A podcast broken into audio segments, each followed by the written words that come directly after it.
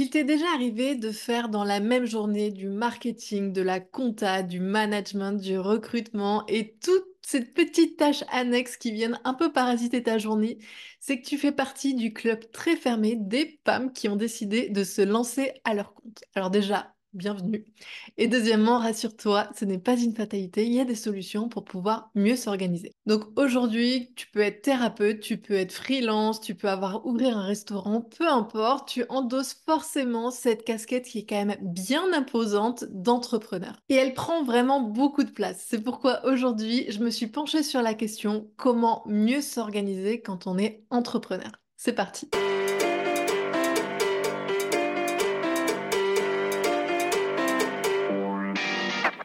Savoir s'organiser quand on entreprend en ligne, c'est la première étape à réaliser et c'est quelque chose sur lequel il faut vraiment que tu insistes, tu te formes et que tu cherches des petits tips qui vont vraiment te faciliter la vie. Tu as peut-être comme moi cru à la légende de la semaine de 4 heures, je ne sais pas si tu connais, je te mettrai le lien en description. C'est un livre qui explique comment tu peux entreprendre, déléguer, t'organiser pour au final gagner confortablement ta vie en travaillant que 4 heures par semaine. Alors, c'est une chose, le livre le décrit peut-être d'une certaine façon, la réalité elle est tout autre et c'est vraiment très compliqué d'arriver à ce stade. En fait, quand tu entreprends, il faut vraiment avoir une rigueur et une discipline pour pouvoir réussir parce que tout se fait dans la durée.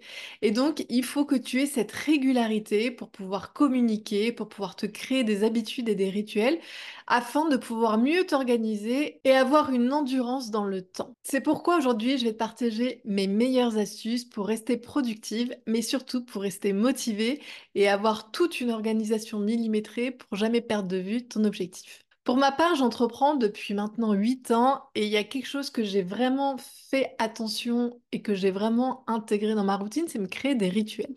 Et j'ai beaucoup de rituels, de routines sur ce sujet. Le premier que j'ai intégré, et ça il est assez récent, c'est que tous les dimanches, je me pose et je fais le point sur ma semaine. Le point sur tout ce que j'ai fait, comment ça s'est passé, et aussi il y a cette gratitude de me dire ouais, j'ai quand même bien avancé, j'ai fait tout ça, j'ai avancé sur tel projet. Donc ça, c'est un premier point. Et le deuxième point, c'est de planifier la semaine à venir en me disant, OK, c'est quoi mes trois grands objectifs de la semaine prochaine? Quelles sont les tâches qui vont en découler? Et après, je les intègre dans mon calendrier. Ça, quand je pars de là le dimanche soir, en fait, ça me permet le lundi matin d'avoir une charge mentale en moins, de me dire, waouh, par quoi je commence? Parce qu'au début, j'avais tout sur une to-do list qui était immense, mais au final, je ne savais pas par quoi commencer. Je commençais rarement par ce qui était le plus important, mais ce qui était le plus confortable, et j'avais jamais l'impression d'avancer parce que c'était vraiment sans fin. Donc ça, c'est le premier rituel que je me suis mise en place, sachant que toutes les tâches que je m'engage à faire dans la semaine sont non négociables. C'est-à-dire que je me couche pas le dimanche soir tant que j'ai pas fini ma to-do list de la semaine. Alors bien sûr, je me mets pas des objectifs irréalisables, au contraire, j'essaie de faire en sorte de rester quand même dans la bienveillance et dans ce qu'il est possible de réaliser. Mais par contre, il n'y a pas d'excuse sur quoi que ce soit. Ça doit être terminé le dimanche soir. Ça, c'est le premier point. Le deuxième point, c'est des rituels journaliers. C'est-à-dire que je sais que ma journée commence toujours de la même façon. Donc moi, je commence par le sport, petit thé, et puis après, je me mets au travail. Mais ce qui se passe, c'est que en fin de journée, je sais exactement ce que je vais devoir faire le lendemain matin. Par exemple, si je sais que un matin, je dois commencer par le tournage de mon podcast, ce qui est le cas aujourd'hui, Hier soir, j'ai préparé tout mon podcast, le matériel est prêt, les logiciels sont prêts, je sais exactement comment je commence ma journée et en fait, ça m'évite d'avoir une certaine lenteur dans des tâches qui parfois peuvent être un peu compliquées. En fait, j'ai aucune excuse, il faut que j'y aille et ça m'évite de procrastiner sur des choses qui parfois sont un peu plus complexes, qui demandent plus de temps et beaucoup plus d'énergie. Pourquoi je fais ça? Parce que parfois, on a tendance à repousser des tâches parce qu'on s'en fait une montagne. Mais le fait de les préparer, de savoir exactement comment elle va se dérouler et de quoi tu as besoin et le process, bah finalement, tu te rends compte que ta tâche, elle n'était pas si compliquée que ça. Et le lendemain matin, tu seras moins enclin à te trouver des excuses pour pas la faire parce qu'au final, tout est prêt. Le deuxième point, c'est de choisir les bons outils. Alors là, je risque d'en décevoir quelques-uns parce que avant, si tu me suis depuis longtemps, j'étais très adepte des outils de productivité, les ClickUp, les Notion, etc. Et j'ai fini par épurer complètement mon système d'organisation. En fait, j'utilise toujours ClickUp, mais à 20% de ses capacités, parce que je me rendais compte que je passais beaucoup plus de temps à bien configurer ma tâche dans les Notion, à faire des beaux tableaux, des imbrications entre elles, etc., plutôt qu'à faire la tâche en elle-même. Et ça, pour moi, c'était vraiment un problème. Donc maintenant, j'ai décidé d'utiliser que deux outils. Le premier qui est accessible à tout le monde, qui est gratuit, qui s'appelle Google Agenda, où je fais tous mes blocs de temps, où je m'organise, j'ai mes to-do, etc. Et le deuxième, c'est ClickUp, plus pour tout ce qui est rédaction de contenu, parce que j'aime bien l'arborescence que ça propose, et aussi pour certains process qui sont automatisés, ou par exemple, quand je sais que je dois rédiger un article de blog, j'ai ma petite do-do list à faire en disant, euh, voilà, chercher tel mot-clé, faire des liens internes entre les articles, euh, communiquer là-dessus pour le SEO. Et en fait, comme ça revient souvent, j'ai pas à me soucier de, euh, mince, j'ai oublié de paramétrer telle chose ou de faire telle action. En fait, tout est déjà préparé. Pour entrer un peu plus dans les détails, voici comment je procède. En fait, je commence déjà par faire des blocs de temps pour toutes mes activités récurrentes. Dans la semaine, je sais que je dois faire un podcast, un article de blog, une vidéo YouTube, ma création de contenu pour Instagram, ma newsletter. Donc tout ça, c'est des blocs de temps qui sont récurrents. Je les programme pour qu'ils se mettent automatiquement semaine après semaine. Et ça, je me crée aussi des rituels parce que je sais que, euh, par exemple, le jeudi, je vais écrire mon article de blog. Le vendredi, je vais faire ma newsletter. Donc en fait, ça m'évite aussi d'avoir trop à réfléchir à comment je m'organise. J'aime bien que les choses soient assez régulières et assez carrées. La deuxième chose, c'est que j'utilise aussi dans Google Agenda, tu as l'option Task. Et en fait, moi, je me crée des tâches par catégorie. Donc, par exemple, pour mes vidéos YouTube, je me mets toutes mes idées de vidéos. Pour pouvoir faire de l'admin ou de la compta, je mets toute ma to-do list. Et en fait, j'ai mes blocs de tâches par catégorie. Ça ne veut pas dire que je vais toutes les faire dans la semaine, parce que c'est impossible. Mais ça veut dire que ça me vide le cerveau en me disant, OK, la tâche à laquelle j'ai pensé, elle est là tous les dimanches, quand je fais le point de ma semaine, de toute façon, je vais relire les tâches à accomplir, donc je vais savoir si je peux ou pas l'intégrer dans le calendrier suivant, si elle est importante ou si elle est urgente. Et donc, ça me permet de stocker toutes ces informations. Aussi, ce que je t'invite à faire, c'est d'intégrer des blocs de temps qui sont non négociables, mais qui sont un peu plus personnels. Moi, par exemple, le sport, c'est important pour ma routine et pour mon bien-être, donc je sais que tous les jours, je vais me bloquer une heure pour mon sport.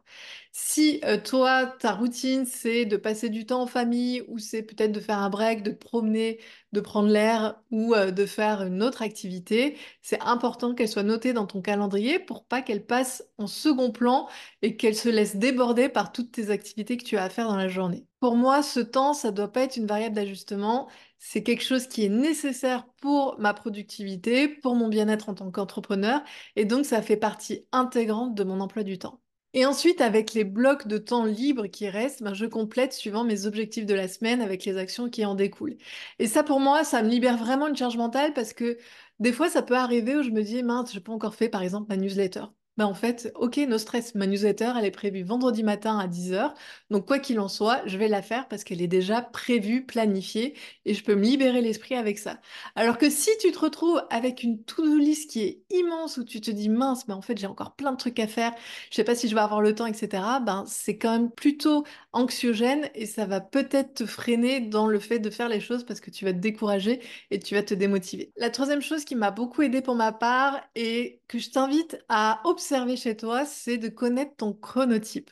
En fait, on est tous différents. Il y en a qui vont adorer travailler tôt le matin, d'autres qui vont travailler plutôt le soir jusqu'à 5 heures du matin, euh, d'autres qui vont être plutôt constants entre 8h et 17h. Mais c'est important que tu puisses identifier tes zones de productivité pour pouvoir planifier les tâches les plus importantes sur ces moments-là. Et en fait, si tu creuses un peu, tu verras qu'il y a quatre chronotypes qui sont définis suivant tes cycles de sommeil et tes cycles de productivité. Et ça a été défini par un psychologue américain dans un livre euh, The Power of When, qui définit quatre chronotypes principaux, donc le lion, l'ours, le dauphin et le loup non pas pourquoi il a pris des animaux, mais quoi qu'il en soit, ça permet aussi bien se représenter les différents chronotypes. Pour les lions, ça concerne 15% de la population. C'est les personnes qui vont avoir tendance à se réveiller très tôt pour être hyper productives le matin. Elles ont tendance aussi à se coucher tôt le soir et avoir des cycles de sommeil normaux parce que finalement, elles vont se coucher tôt, elles vont se lever tôt. Moi, je sais que personnellement, je me reconnais beaucoup là-dedans parce que je me réveille tous les jours à 6 heures du matin naturellement et je vais être ultra productive les premières heures de la journée parce que je vais être concentrée, je vais être focus et je vais pas me laisser distraire. Et une tâche qui, peut-être l'après-midi, va me prendre 3 ou 4 heures, Le matin, je sais qu'elle va me prendre deux fois moins de temps. Ensuite, un autre chronotype qui est le dauphin. Là, ça concerne 10% de la population.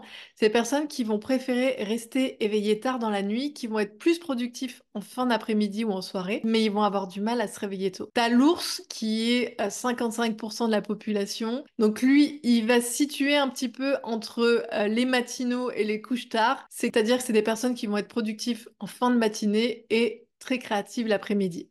Et enfin, tu le loup, j'en connais beaucoup, c'est les personnes qui vont se coucher très très tard, qui vont mettre 50 réveils le matin parce qu'elles n'arrivent pas à se lever, et donc qui vont avoir des pics d'énergie dans la journée qui vont différencier, donc qui vont être plutôt euh, entre midi et 2, et qui vont être à partir de 21h jusqu'à 23h, minuit, voire 4h euh, du matin pour certaines. Donc tu vois, on a toutes des chronotypes différents, et c'est bien de se dire, ok, si ça peut coller avec ton environnement, parce que j'imagine que si tu as une famille, tu vas pas pouvoir travailler jusqu'à 4h du matin, mais sache que il y a des pics de productivité suivant les différentes personnalités, suivant les différentes biologies, et donc ça peut être intéressant de les identifier pour que tu puisses, toi, caler les tâches les plus importantes sur tes pics de productivité et d'activité suivant ton comportement. Moi, typiquement, je sais que le matin, je suis une machine de guerre.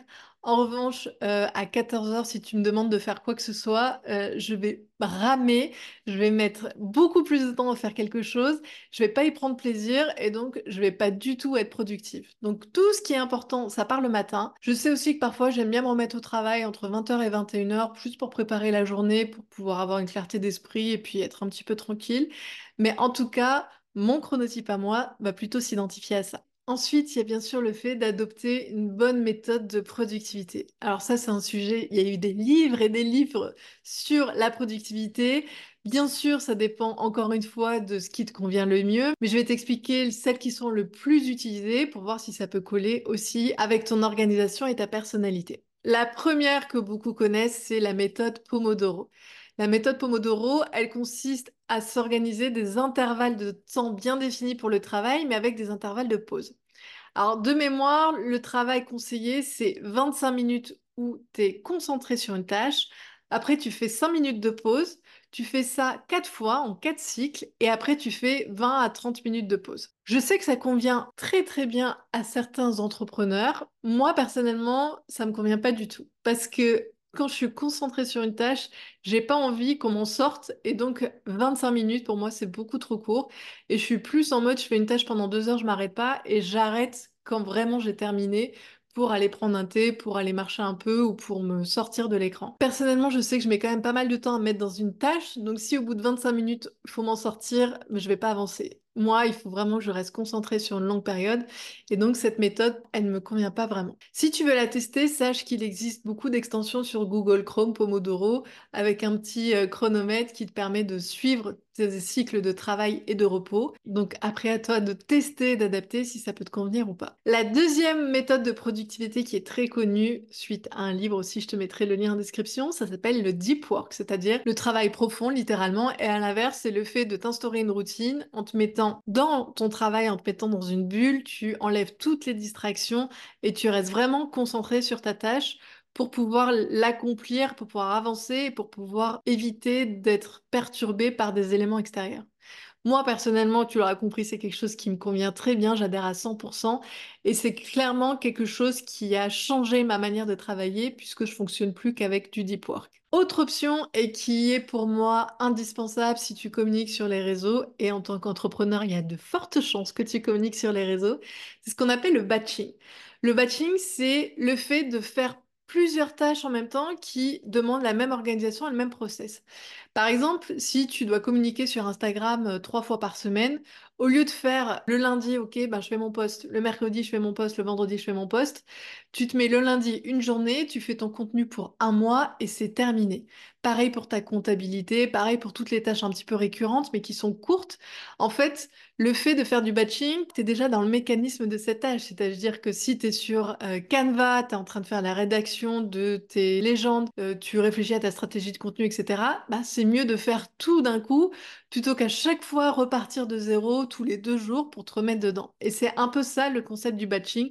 Moi, je te le recommande à 100% parce que ça t'enlève aussi une charge mentale de dire, ben, des fois, c'est des choses récurrentes qui sont un peu fastidieuses, chronophages.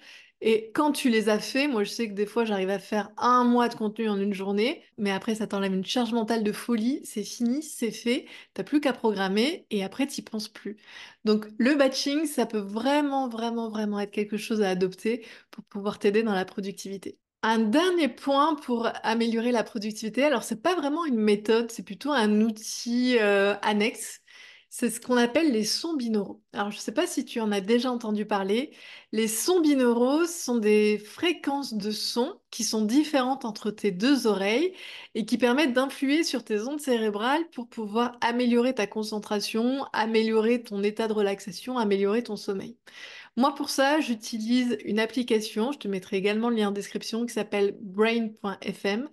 Et en fait, suivant l'état dans lequel je vais être, donc tu as focus, relax ou sleep, souvent j'utilise plutôt pour focus, je mets mon casque euh, au travail et en fait ça me met encore plus dans ma bulle avec ces sons binauraux, il n'y a pas de son extérieur et je suis vraiment vraiment focus dans un état de flow avec ce genre de son et avec cette musique d'ambiance. Je l'ai également testé pour m'endormir quand je dois faire des siestes que j'ai pas beaucoup le temps ça marche vraiment très très bien sur moi. Après, encore une fois, comme je t'ai expliqué, chacun est différent. Mais si tu veux tester, ça peut vraiment être un bon outil pour pouvoir t'accompagner dans ton quotidien d'entrepreneur. Et bien sûr, un dernier point, et là moi je suis la reine pour ça, c'est fuir les distractions. Avec ton téléphone, tu es tout le temps sollicité sur ton ordinateur dès que tu as un mail, un WhatsApp, une notification de quoi que ce soit, ça pop-up, ton téléphone s'allume et en fait, tu t'en sors jamais. Et ça, c'est l'erreur numéro un, c'est de dire, tiens, j'ai reçu un mail, je vais répondre tout de suite. Tu te coupes de ta tâche, de ton état de deep work, tu réponds à ce mail, après tu te remets dedans, mais au final, il faut que tu reprennes parce que tu as perdu toute la concentration de départ. Et c'est un truc sans fin. En plus, si tu es sur les réseaux, pareil, tu vas avoir plein de petites notifications sur les applications. Tu as cette curiosité de dire, tiens, qui m'a répondu? Qui a commenté, qui a envoyé un message. Tu vas ouvrir l'application Instagram. Si tu es comme moi, tu vas vite te laisser hypnotiser par la première vidéo. Tu vas même plus savoir pourquoi tu es venu sur l'application. Et tu vas avoir un cercle vicieux de perte de concentration, de perte d'attention qui va être énorme et qui va te faire perdre finalement beaucoup de temps. Donc moi, pour pallier à ça, j'ai vraiment fait une razzia, c'est-à-dire que dès que je commence mon travail, je me mets en mode concentration sur mon ordinateur pour pas qu'il y ait de notification. Mon téléphone, de toute façon, il est toujours en silencieux, il n'y a aucun son qui sort de mon téléphone. Et ce qui se passe, c'est que je le mets en mode concentration également, voire je le mets des fois dans mon tiroir ou je le mets en mode avion. Comme ça, vraiment, même s'il se passe quelque chose, à part qu'il y ait une attaque nucléaire, de toute façon, je pourrais rien y faire. Donc, je coupe toutes les notifications. La seule chose que je m'autorise, c'est une fois que j'ai fini ma tâche, donc souvent j'ai des cycles de deep work de deux heures, je regarde mon téléphone, je vois un petit peu ce qui s'est passé, peut-être qu'il y a des messages importants sur lesquels on doit me solliciter, mais sinon, entre ces créneaux que j'ai bien définis, je ne touche pas à mon téléphone. Et d'ailleurs, ça, ça a un nom, le fait de toujours vérifier son téléphone, c'est le FOMO, le Fear of Missing Out, c'est la peur de manquer quelque chose, parce que tu es tout le temps à l'affût des dernières news et tu vas avoir à chaque fois ce petit pic de dopamine quand tu vas prendre ton téléphone et que tu vas avoir cette quantité, cette boulimie d'informations, ce qui fait que ça crée une addiction chez toi et que tu as cette FOMO. Donc si j'ai un conseil à te donner, c'est vraiment calibre bien tes temps de téléphone de distraction et tes temps de travail. Quoi qu'il en soit, quels que soient les tips qui font le plus écho à ta personnalité, ce qu'il faut comprendre, c'est qu'à mon sens, la productivité, c'est pas quelque chose d'inné, c'est quelque chose qui se travaille, c'est quelque chose que tu dois apprendre, expérimenter pour te créer tes propres automatismes, tes propres routines et pour que tu sois de plus en plus à l'aise avec ça. Certaines méthodes vont convenir à certains profils et pas du tout à d'autres. Donc, je t'invite vraiment à tester, à te faire une semaine où tu dis, OK, ben, peut-être cette semaine, je vais essayer le deep work.